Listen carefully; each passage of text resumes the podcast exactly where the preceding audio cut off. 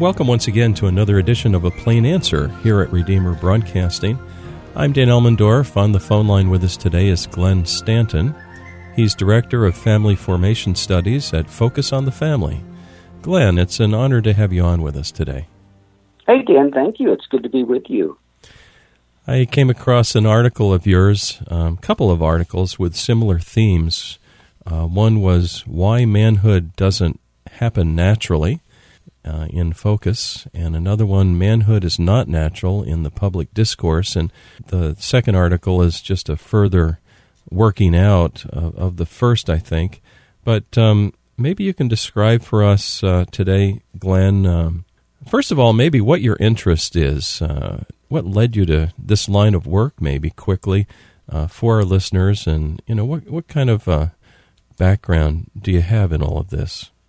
Yeah, no, that's a good question, Dan. I've been doing this work for quite some while, a number of decades. Um, I got hired right out of high school to come do research for Dr. Dobson at Focus on the Family and moved um, my wife and I from Florida to Colorado Springs. And basically, what I was was working with a, a small group of researchers, just kind of doing what we call short order research. Dr. Dobson would need some question answered about something, and we would go do the research. What's funny is I don't think myself that old, but this was before the internet, even before email. I mean, we had to go to the library and look this kind of stuff up. Oh, yeah. Um, and basically, what I turned into was looking specifically at the family. Um, what is it that marriage does? Um, what does its counterfeits do? And looking at the secular research, the best mainstream secular research, and finding out what its findings are in terms of why does marriage matter? That was the title of my first book that I wrote in 97. And then looking at the downsides of cohabitation and divorce, things like that. And then in the early 2000s, started looking at the issue of same sex marriage. And on that question, looking, and this is, has to do with our topic today, looking at why uh, gender difference matters. What is the nature and essence of male and female? And are we all just people who just seem to be either male or female? Or does male and female really mean something? And so theologically, clearly it does. God says, let us create man in our image according to our likeness. In the image of God, He created the male and female. Our maleness and femaleness image God in a unique way. It's the only part of creation that does. And it's not just our humanity generically, but our humanity in either male or female. And this is being attacked today tremendously, as your listeners know, that, well, male and female, you know, we only appear to be male or female. And, you know, what really matters is who we are inside, what we understand ourselves to be.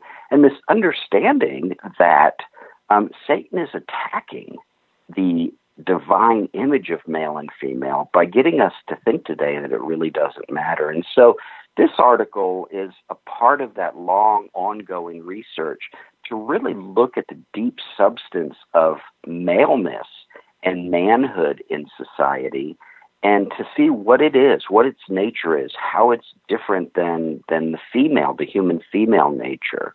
And so that's the work that I do, um, and I love it, and um, have been at Focus since 1993, and so do a lot of reading and a lot of reading in, in the secular literature, anthropologically on, you know, gender difference and um, what maleness and femaleness are, not just in our culture or the Western world, but across the world and across human experiences, and to see that there is a constancy, if you will, um, in the male nature and in the female nature. And that shouldn't be surprising to us because God put it within us. Yeah. Well, that's very helpful, and, and your background is certainly valuable for what we want to probe a little bit on today. Um, we live near a, a city, actually, here in the Hudson Valley of New York State, where the crime rate is very high. It's one of the highest crime rate ridden cities in uh, New York State, in fact. That's Newburgh, New York. And uh, hmm. when you probe a little bit at that, um, one one message constantly comes forward, and that is there's a lot of broken homes. There's there's homes where the uh, the father is not there, and uh, uh, maybe we can talk today a little bit about manhood as a behavior that is taught. Yeah, you've covered certainly we're born a certain way, no question about it, but um, we have certain impulses, desires, uh, aggressiveness, perhaps. How is that formed into a man of God? You know, first of all, your observation about um, just crime rate and, and broken families. I always like to say, um, I'll talk about three P's in in you know the the part of manhood, but three P's in the broken families. All you have to do is ask three different people within a community: the policeman, the principals of schools, and the pediatricians, whether family coherence makes a difference. And what they'll tell you is you know what? I seldom have to go out and arrest or, you know, have a kid into my office or the pediatrician says a kid who is unhealthy or mistreated that comes from a married two parent home. That doesn't mean that married adults and married parents are better people, but it means that the form of the family produces better things. And the other thing is talking about crime crime is largely a male problem. You know, you don't have any city in the world where you've got a crime problem and they say, you know what? It's interesting. The overwhelming majority of crime is committed by women. We just know intuitively that it is created by men. And that mm-hmm. one of the points that I make in the piece is that men live more at the extremes they will either be very reticent and you know not involved in life like the guy who lives in his basement in his parents basement and plays video games all all day okay? That is one extreme. And the video guy in the parents basement is a male problem. We never when we talk about that person we never think it's a woman yeah. you know? The other is you at the other extreme, you have a man who's um, can tend to be more violent, can tend to be more arrogant, can tend to be um, sexually dominant, if you will. Um, he lives at that extreme. He is, you know, the gang member. I mean, back in the old days, it was the guy who rode a loud motorcycle or a loud sports car, you know, and he was driving up and down the street. Now it's, you know what, he deals drugs, he's violent, um, he, you know, has um, babies with lots of different women. And so maleness tends to be at either one of those extremes. Um, Camille Paglia, she made a very interesting comment. She said, um, there are not many women Beethovens because there are not many women Bundys mm-hmm. um, or serial killers you know, women do not tend to live at the extremes. They tend to live in that kind of middle of the bell curve. And that's better. You know, you need that kind of constancy and regularity and, and sort of socialization to live in the middle of that and in the middle of life.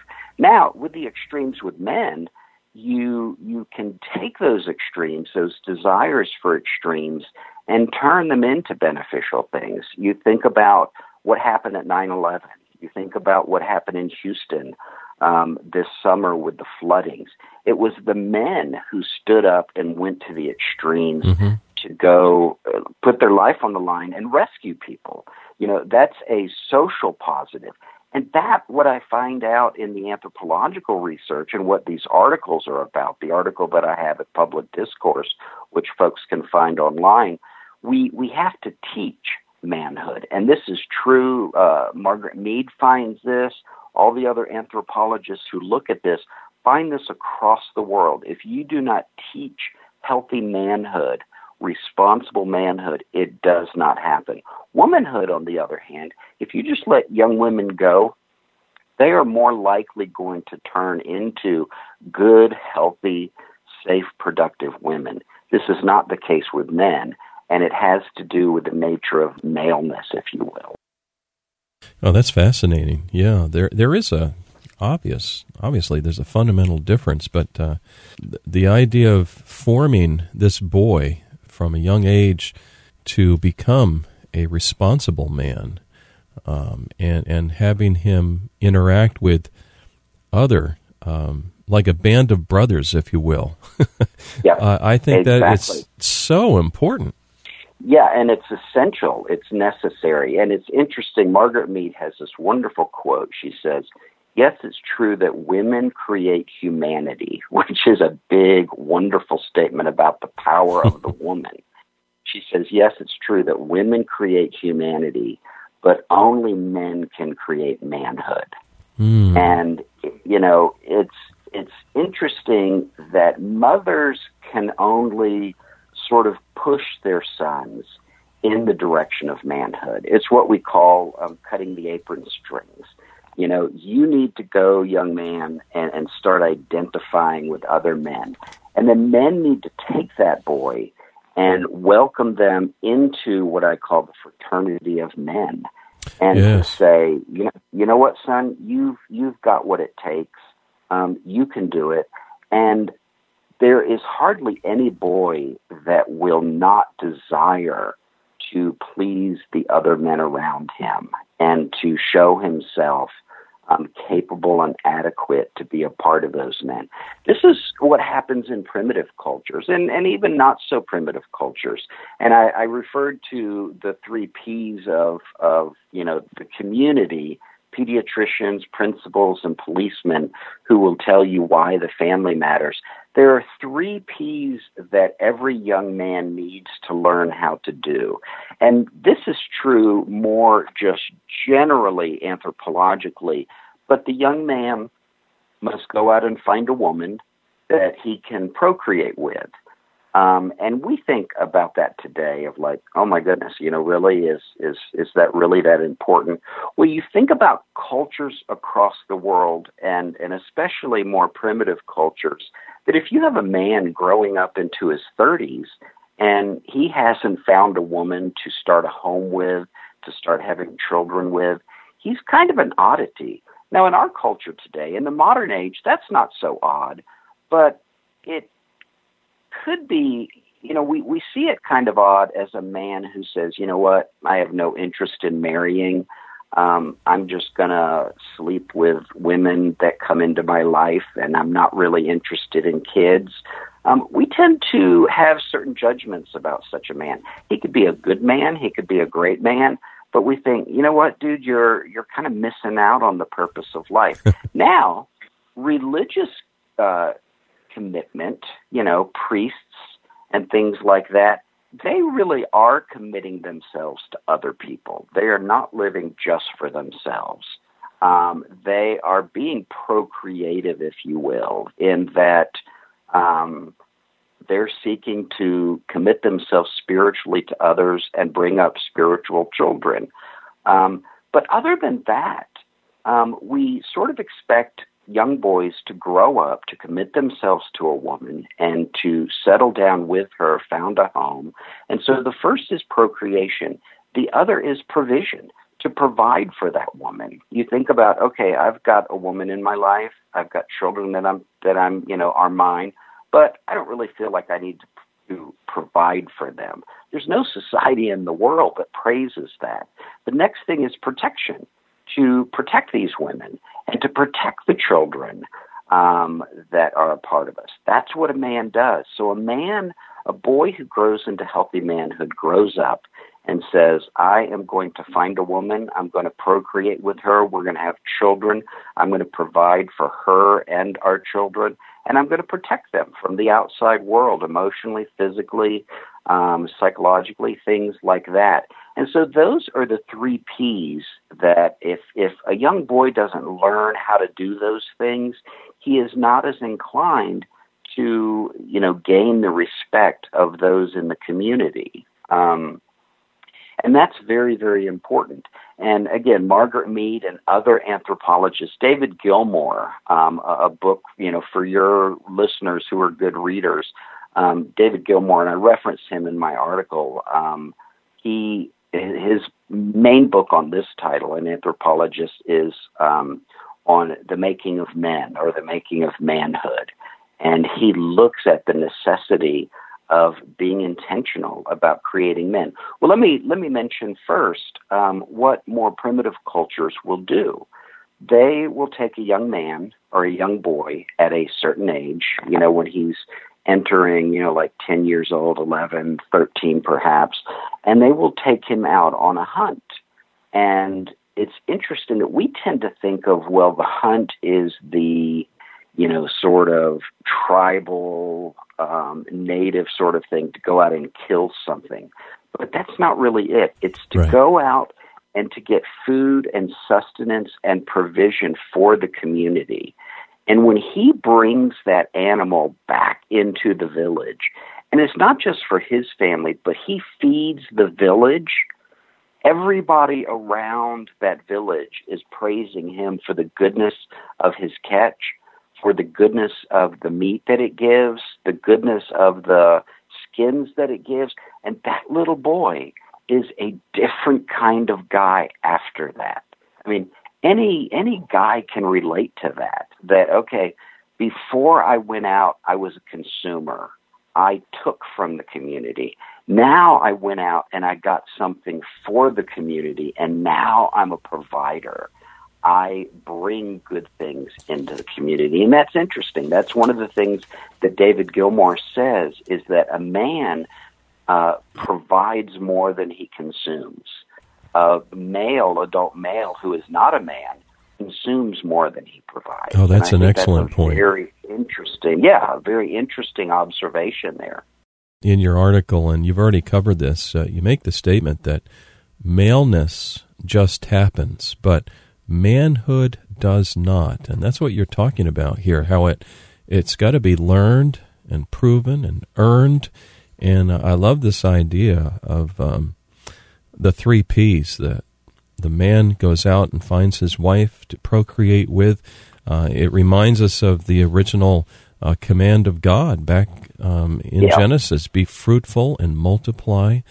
And I can imagine, but I, I don't know about you, but I, I know in my own life the fact that my wife uh, is able to provide balance and check, um, you know, and accountability and say, "No, you're just being stupid," you know, kind of hold me to to task, and then and then no, exactly. you know, and beyond that, the as I mentioned before, the band of brothers, my close brothers at church, uh, the same thing. Um, that is extremely healthy uh, for a male. It's not enough just being yeah. a male, but your point is uh, you must grow into this manhood. Yeah, and that's right. I mean, maleness happens. It, it's a it's a biological development, and it's super easy to do. You know, we come out of the womb either a woman or a man. Um, it doesn't take anything to be a male. Um, but it takes everything for the young man to learn to become a man, a man in terms of being a good man in the community. There's a difference between maleness and manhood. Manhood is a quality, and manhood, different than womanhood, has to prove itself in action. A woman can walk into a room, and she is a woman just simply because of her essence because of the way she carries herself. She doesn't even have to speak a word. A man comes into a room and we size him up and we wonder what his deal is, but he has to demonstrate that to us by his actions, what he does, what he doesn't do, you know, starting with the way he shakes your hand. Um, does he grab your hand, look you in the eye? Um, you know, we think, okay, this this is somebody.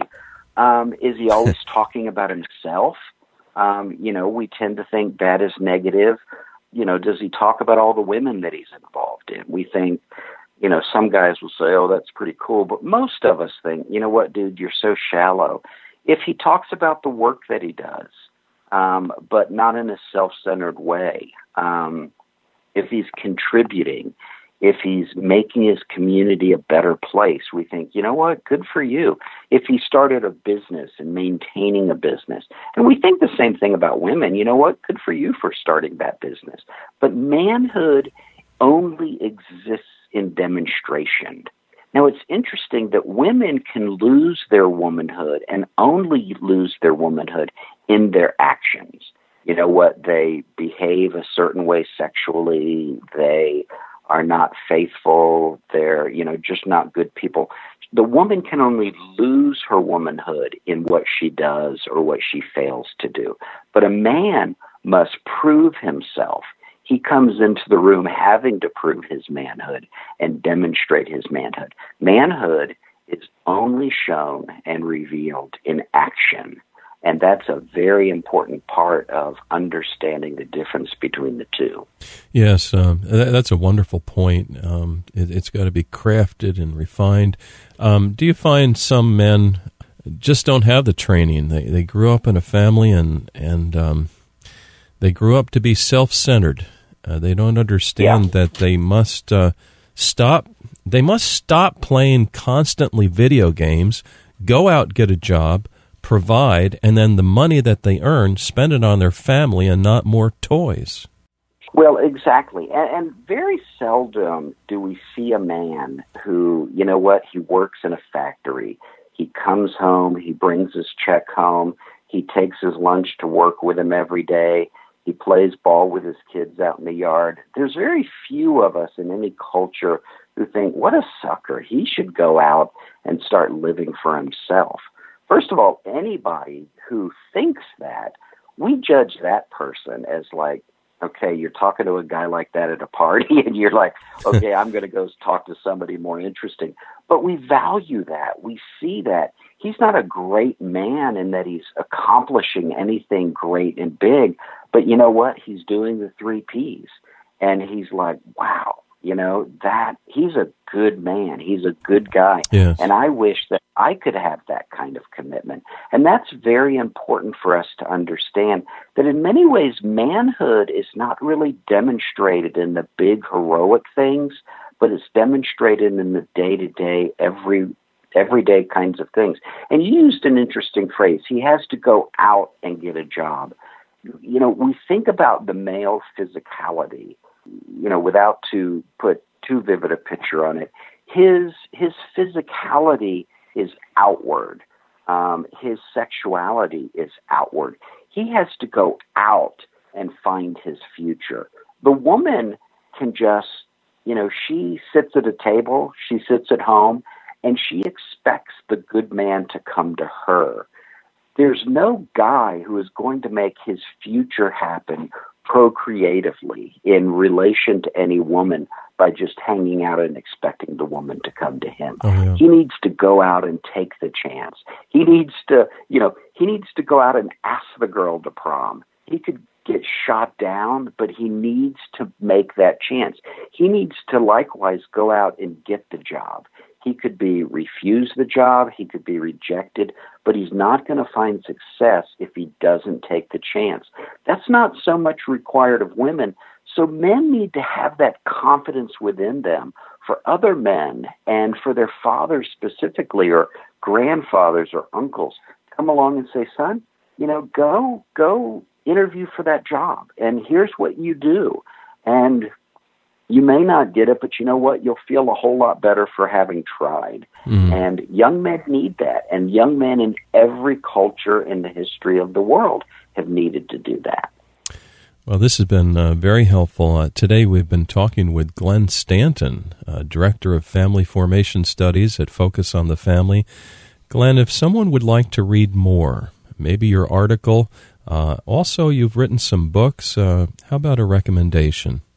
Yeah, one book that, that deals with this topic, and it, it goes by a different sort of title, but it's it's what does it mean to be a man? What does it mean to be a woman? And then how do mothers and fathers raise good boys and girls into womanhood and manhood? And that book is called Secure Daughters, Confident Sons, and people can find it online. Um, you can get it through Focus on the Family, but that is a very careful research based book that explores this question but uh, another is um, simply go to the website Public Discourse. Um, it's something that's published through the Witherspoon Institute at, at uh, Princeton.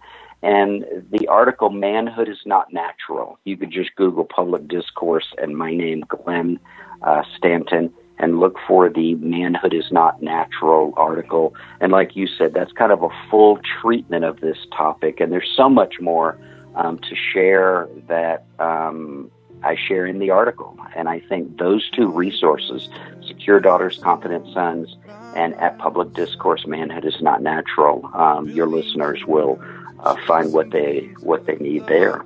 Well, thank you very much. Uh, that's perfect. Uh, Glenn Stanton has been our guest today. And, dear listener, if you'd like to listen to this episode again, it's up on our website. We're found at RedeemerBroadcasting.org. Glenn, thanks for joining us. Hey, thank you, Dan, and I appreciate you having me. And, dear listener, please join us next week for another edition of A Plain Answer. Maybe you and I were never meant to be complete. Could we just be broken together? If you can bring your shattered dreams, and I'll bring